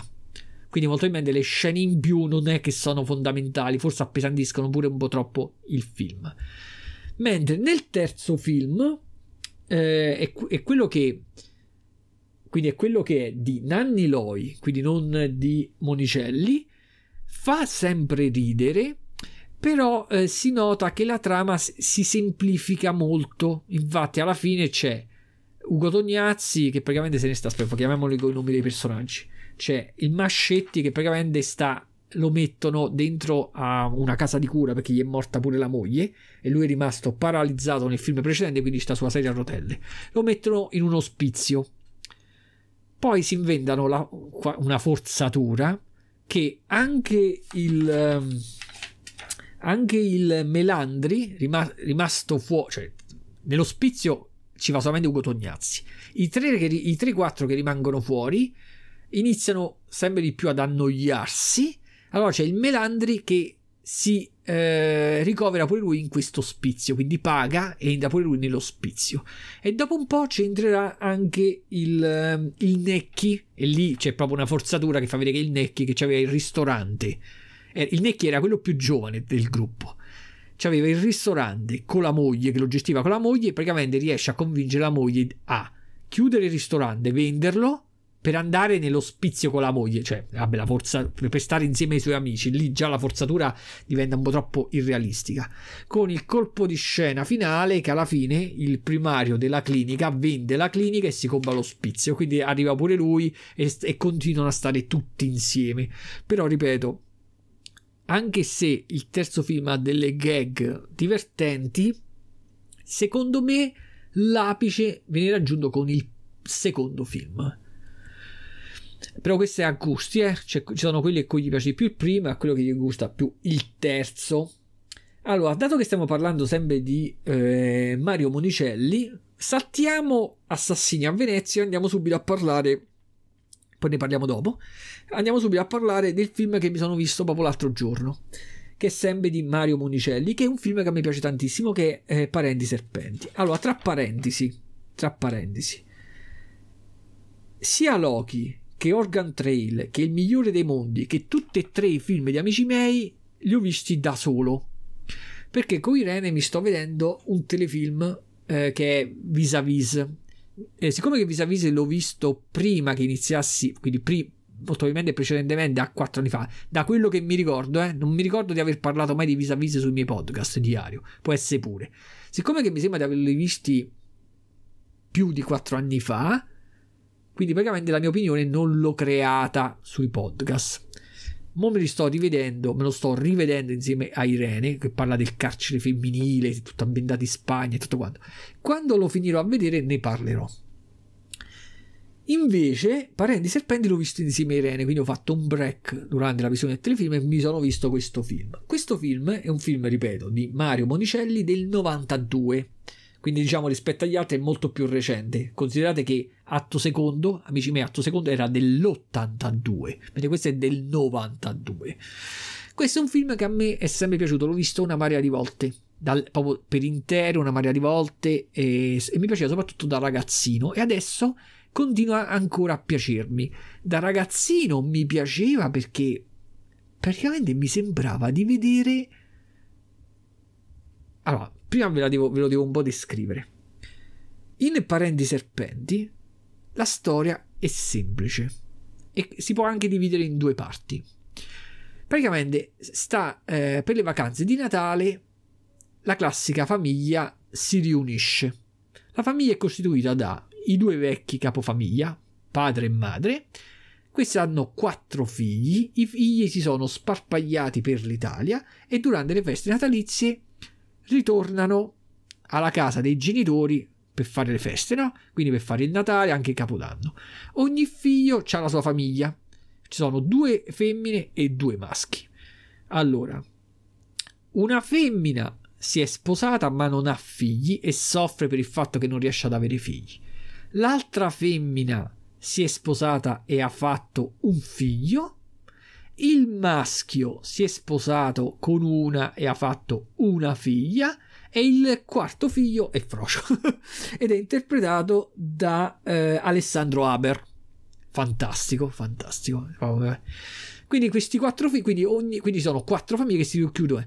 Tutta la prima metà del film vediamo proprio i dialoghi e le cose, sembra la classica famiglia italiana che nel mio caso degli anni 90. Dico nel mio caso perché sinceramente io tutta quella roba ho smesso di farla ehm, credo già nel 2000, cioè saranno almeno 24-25 anni che io eh, quella sensazione del Natale in cui ci si riunisce tutta la famiglia, ci si scambiano i pacchi eh, del regalo, si mangia tutto insieme con una marea di persone, saranno almeno 25 anni che la evito e non, che ormai non posso neanche più evitarla, ma proprio non c'è possibilità di farlo, sta cosa, una cosa così. Però in quel periodo, nel 92, negli anni, prece- gli anni successivi, quindi quando ero adolescente ragazzo, a me capitava questo, a me capitava che a Natale dovevamo andare tutti da mia nonna, eh, la mia famiglia, la famiglia del, del, fratello di mamma, mio zio e tutti qua, ed era, sembrava la fotocopia di questi. Questa è la prima parte del film. Nella seconda parte del film, che pure questa era un po' fotocopia, iniziano le litigate tra i parenti, quindi nella prima parte tutti felici, nella seconda parte iniziano le litigate. Dopo, semmai ve la spieghiamo, ve, la, ve lo spiego un po' meglio. E mi sono accorto, rivedendo questo film adesso, dell'importanza che ha a livello proprio quasi da documentario. Cioè tu adesso, nel 2000, quasi nel 2024, quando ti rivedi questo film, hai uno spaccato di vita dell'italiano medio degli anni 90. Degli inizi degli anni 90, quindi fine anni 80 inizio anni 90. Ed è, ed è incredibile perché più andiamo avanti con gli anni, mo io non so se nelle altre case penso di sì, mo io non lo so, perché io siccome che non vado mai ospite da nessuna parte, nemmeno quando ero piccolo andavo a trovare gli amici miei, generalmente facevo venire la gente a casa mia, non, me, non mi è mai piaciuto andare nelle case degli altri. Quindi io non lo so né, se nelle case vostre che mi state a sentire si fa ancora il Natale con i parenti tutti insieme, i regali, l'albero di Natale, cose di questo tipo. Ma da me sta roba è finita, ripeto, sui 25 anni fa. Per cui, se non fossero questi film, sarebbe un ricordo sempre più del passato. E vorrei specificare una cosa, che non è, mi crea nostalgia, ma non mi crea malinconia, nel senso che mi crea nostalgia perché io me lo ricordo anche con una sorta di piacere quei periodi ma io non vorrei proprio riviverli quindi non è malinconia. Malinconia è, vi ricordo avevo fatto un podcast apposta sulla differenza tra nostalgia e malinconia. Malinconia è quando tu ripensi al passato ma vorresti starci nel passato. La nostalgia è che invece semplicemente una volta ogni tanto ti piace ripensare al passato ma sei, stai bene nel presente, non vorresti, io non vorrei mai risvegliarmi ed essere uno che sta alle elementari, cioè solo l'idea di rifare le elementari, le medie, le superiori, il, tutti, tutti, i vari cazzi, tutto col cazzo, cioè proprio col cazzo, eh. Quindi do un, una doppia importanza a sto, a sto Parenti Serpenti. Un'importanza perché il film come commedia all'italiana a me mi è sempre piaciuto ed è bello, mi piace, semplice, ti fai le tue risate e ti gusta. Molto probabilmente gusteranno, gusterà tutti quelli che hanno sopra i 35 anni. A Irene è piaciuto, però dubito che già uno di 30 anni possa... Molto probabilmente lo, lo considererebbe troppo vecchio come concetto, proprio come concezione, come usi. Invece a me mi ricorda proprio la mia infanzia. In più, l'altro motivo per cui è importante è proprio a livello proprio di eh, come documento storico. Cioè, secondo me, fra 50 anni, dove quando tutto sarà totalmente diverso e probabilmente l'Italia sarà piena di musulmani e saremo tutti musulmani, e non lo so, tutti, non, non lo so che cazzo, non, perché non riesco a immaginarmi se saremmo tutti musulmani o tutti trans. Perché le due cose neanche possono essere contemporaneamente, no? Quindi non so quale delle due, dei due epiloghi arriveremo a essere. Fatto sta che un, un, un, film come questo, un'Italia come questa, di sicuro sarà scomparsa. E l'unico modo per vederla sarà vedendosi il film. Anche se devo ammettere che se sto film non lo rimasterizzano, sa- scomparirà nel nulla pure il film. Perché infatti. Se voi andate alla ricerca di, della saga di Amici miei, la trovate facilmente perché è stata rimasterizzata esiste in Blu-ray. Ma sia eh, Parenti Serpenti che quell'altro film che mi dovrò vedere, sempre di Monicelli che si chiama Panni Sporchi, che ve ne parlerò nel, po- nel podcast diario prossimo. Questo io me lo, so dovete- me lo sono dovuto vedere con la qualità della videocassetta proprio, eh. Quindi proprio con la qualità della videocassetta, bassa definizione e ci mancava poco che ci stava il simbolo rete 4 in basso a destra, eh. Quindi questo se non lo restaurano, eh, chi ce l'ha ce l'ha, che non ce l'ha, amen. E va bene. Allora, il film è ambientato a Sulmona, ve l'ho un po' raccontato all'incirca e parte per, in, eh, con, con, le, con, le, quattro famiglie che si riuniscono a casa dei genitori. I genitori sono vecchi, eh, ovviamente, eh, in, anche se stiamo parlando di nel 92, quindi di 30 anni fa. Quando è 92? 30 anni fa. Però già cambia, eh, è cambiata la percezione dell'età. Quindi, per esempio, tizi che hanno eh, tipo 30-35 anni nel film a noi oggi gli daremmo praticamente 50 anni. I genitori che sembrano vecchissimi in realtà hanno tipo, boh, mi sembra tipo 85-90 anni. Però, anzi no, hanno sugli 80 anni, però a me, mentre li vedo, mi sembrano quasi 90 anni. Vabbè, comunque questa è proprio una di... perché questo cambia anche in base a come sono vestiti, eh vatti a rivedere quei vestiti, quei maglioni, quei giubbetti tipicamente anni 90 che ti fanno sembrare grasso pure se, se pesi 10 kg. Mi ricorda tutta la mia infanzia praticamente. E vabbè, quindi questi si riuniscono per festeggiare. Si lanciano qualche frecciatina ogni tanto, però alla fine eh, stanno bene insieme, quindi c'è la vecchia che cucina, tutte le, le, figlie femmine che aiutano, eppure la cognata là, la suocera, come cazzo si chiama? La cognata che aiuta la suocera. E, e che cucinano, mangiano e via dicendo. Poi c'è la ragazzina un po' cicciottella con la madre che gli dice non mangiare così tanto e quella si nasconde per mangiare la cioccolata. Poi mi ricorda proprio le classiche dinamiche delle famiglie italiane. Mi, mi, piace, mi piace proprio questo, quello è il punto focale.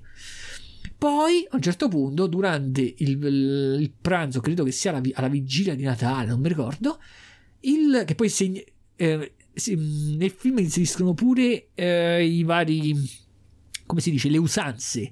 Quindi alla vigilia di Natale non si mangia la carne, però non si sa perché si mangia il pesce. Allora c'è quello che fa il sugo di pesce, quell'altra che fa, compra il capitone.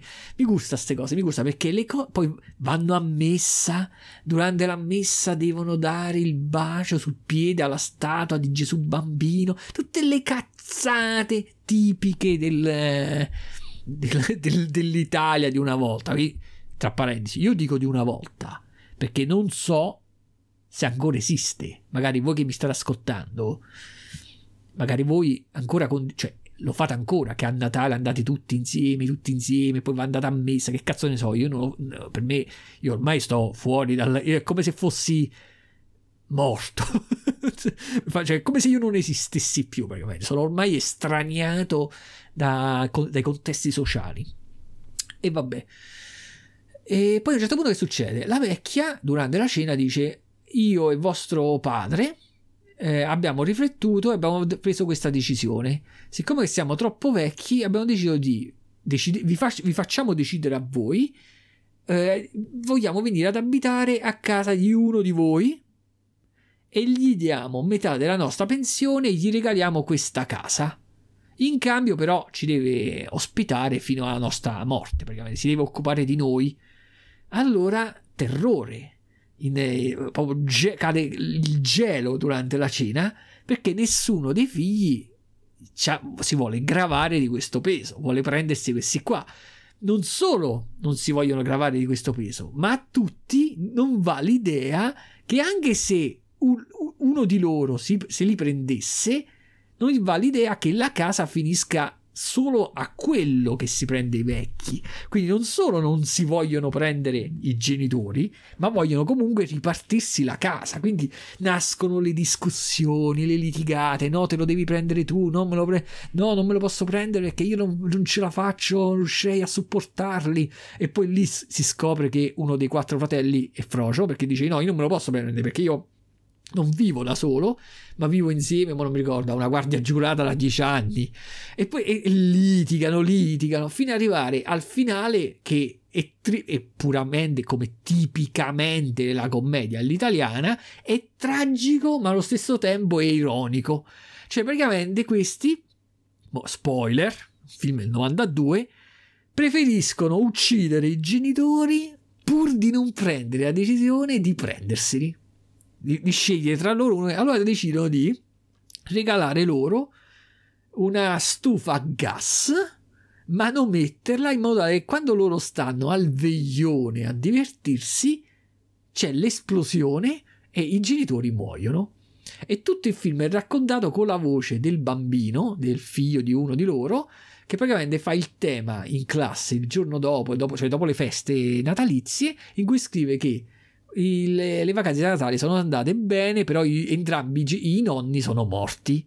E lui non capisce come cazzo è possibile, infatti, infatti fa vedere il dubbio, no? Il dubbio c'era il bambino, com'è possibile che tutti dicono che sono morte a causa di un difetto di una della mm, caldaia vecchia, se praticamente in realtà gliel'avevano regalata nuova proprio quel, in quell'anno. E lì si fa capire che era stata manomessa oh, a me sto film, ma io non si sa, io ho visto più volte sto film che non amici miei praticamente, perché mi piace proprio un sacco, infatti non vedo l'ora di vedermi eh, eh, quell'altro, come si chiama? Eh, Panni sporchi, perché è un, tipo uno pseudo seguito di questo, cioè è fatto simile, le famiglie che litigano e cose del genere. Questo è ambientato a Sulmona, che dovrebbe essere in Abruzzo, io faccio schifo in geografia, però dovrebbe essere in Abruzzo. Invece, Panni sporchi è ambientato nelle Marche, probabilmente a Macerata, e quindi se risimulano l'accento tipico maceratese, che è diverso da quello ascolano, eh? anche se sembra come se solo i, i marchigiani se ne accorgono la differenza. In realtà c'è bella differenza tra un cazzo di eh, maceratese e un ascolano quando parla. Mi, mi, ci, mi, ci, farò ulteriori risate, ne parleremo al, allora. Adesso che ho la gola che proprio devo ribere l'acqua perché mi sto a spombare per fare sto podcast diario di un'ora e 37.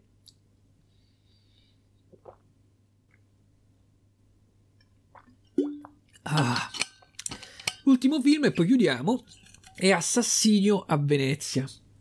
Se voi vi ricordate, nei podcast diario degli anni passati vi avevo parlato di Assassinio sull'Orient Express, poi avevo parlato anche di Assassinio sul Nilo, che sono tutti film che si basano su dei romanzi di Agatha Christie e non i romanzi a caso, ma i romanzi che fanno parte di una saga che è la, la saga di un investigatore particolare eh, che aveva la caratteristica di avere dei baffi strani, Poirot, si chiamava Poirot.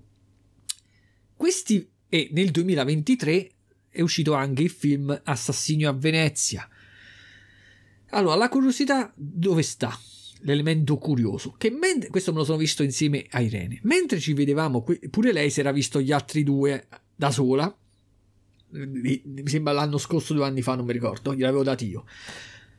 Mentre ci vedevamo questo film, avevamo tutti e due la sensazione che il film sia più brutto, sia realizzato, cioè sia più brutto rispetto agli altri due, sia come trama, sia per una serie di particolari, la regia, quindi proprio la sceneggiatura, ma soprattutto anche la fotografia, la scenografia. Allora io, scherzando, dicevo, scommetto 50 euro che di sicuro sia il, il, regista è un altro, non può essere lo stesso regista degli altri due film, perché gli altri due film, anche se non erano chissà cosa, non erano i film della mia vita, però erano molto piacevoli da vedere. Specialmente Assassinio sul Nilo. Molte scene all'aperto, la fotografia tutto fatto col computer, il battello che naviga sul fiume e sullo sfondo si vede il, il Nilo, là, tutte, era tutto fatto bene. Quindi anche se non ti piaceva la trama, almeno tutto quello che vedevi era bello.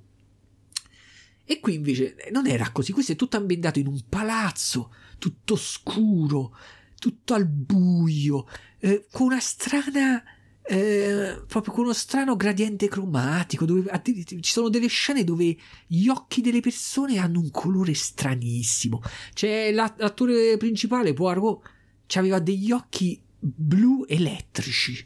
Cioè sembrava come il protagonista quello di Dune per farvi capire eh? io dicevo ma che è un errore? Come cazzo è possibile che l'hanno colorato così? Non mi era piaciuto c'era pure Scamarcio tanto per era tutto, non mi era piaciuto per niente. Invece io, quando lo, o, avevo scelto di vederlo, io dicevo, cazzo, vediamoci Assassinio a Venezia, perché se era così bello, quello ambientato sul treno, eh, Assassinio sull'Orient Express, era così bello da vedere quello sul Nilo, figurati questo che sta a Venezia, invece era una merda. Allora io dicevo, impossibile che lo stesso regista, ci scommetto 50 euro, e poi dicevo, ci scommetto pure che come ha fatto schifo a noi, ha fatto schifo a tutti. Questo sarà stato di sicuro un flop a botteghino. Finisce il film, vado a reperire là le, le informazioni no, per togliermi le curiosità e scopro che il regista era sempre lo stesso. Che poi sono stato pure stupido, perché il regista è lo stesso attore che fa Poirot. Quindi, quindi se basta che vedo che l'attore è sempre lo stesso, molto probabilmente il regista era sempre lui, perché il, il regista è l'attore che fa Poirot. Quindi era sempre lui. E seconda cosa, non è stato per niente un flop a botteghino, è piaciuto quasi, praticamente a quasi tutti. Ma come cazzo so i gusti delle persone? Ma porco cane, no? Posso capire che so io che ho gusti strani, ma almeno un minimo di coerenza. Come fa contemporaneamente a piacere i primi due e a piacere anche il terzo se il terzo non già secca un cazzo con i primi due? O ti piacciono i primi due o ti piace il terzo? Come fa a piacere tutto? Cioè, è come se tu a me mi dai una pizza napoletana cotta benissimo e una fetta di pane spalmato con la merda. Allora, posso capire a chi gli piace la merda, però a uno che gli piace la merda mi devi dire che la pizza napoletana fa schifo.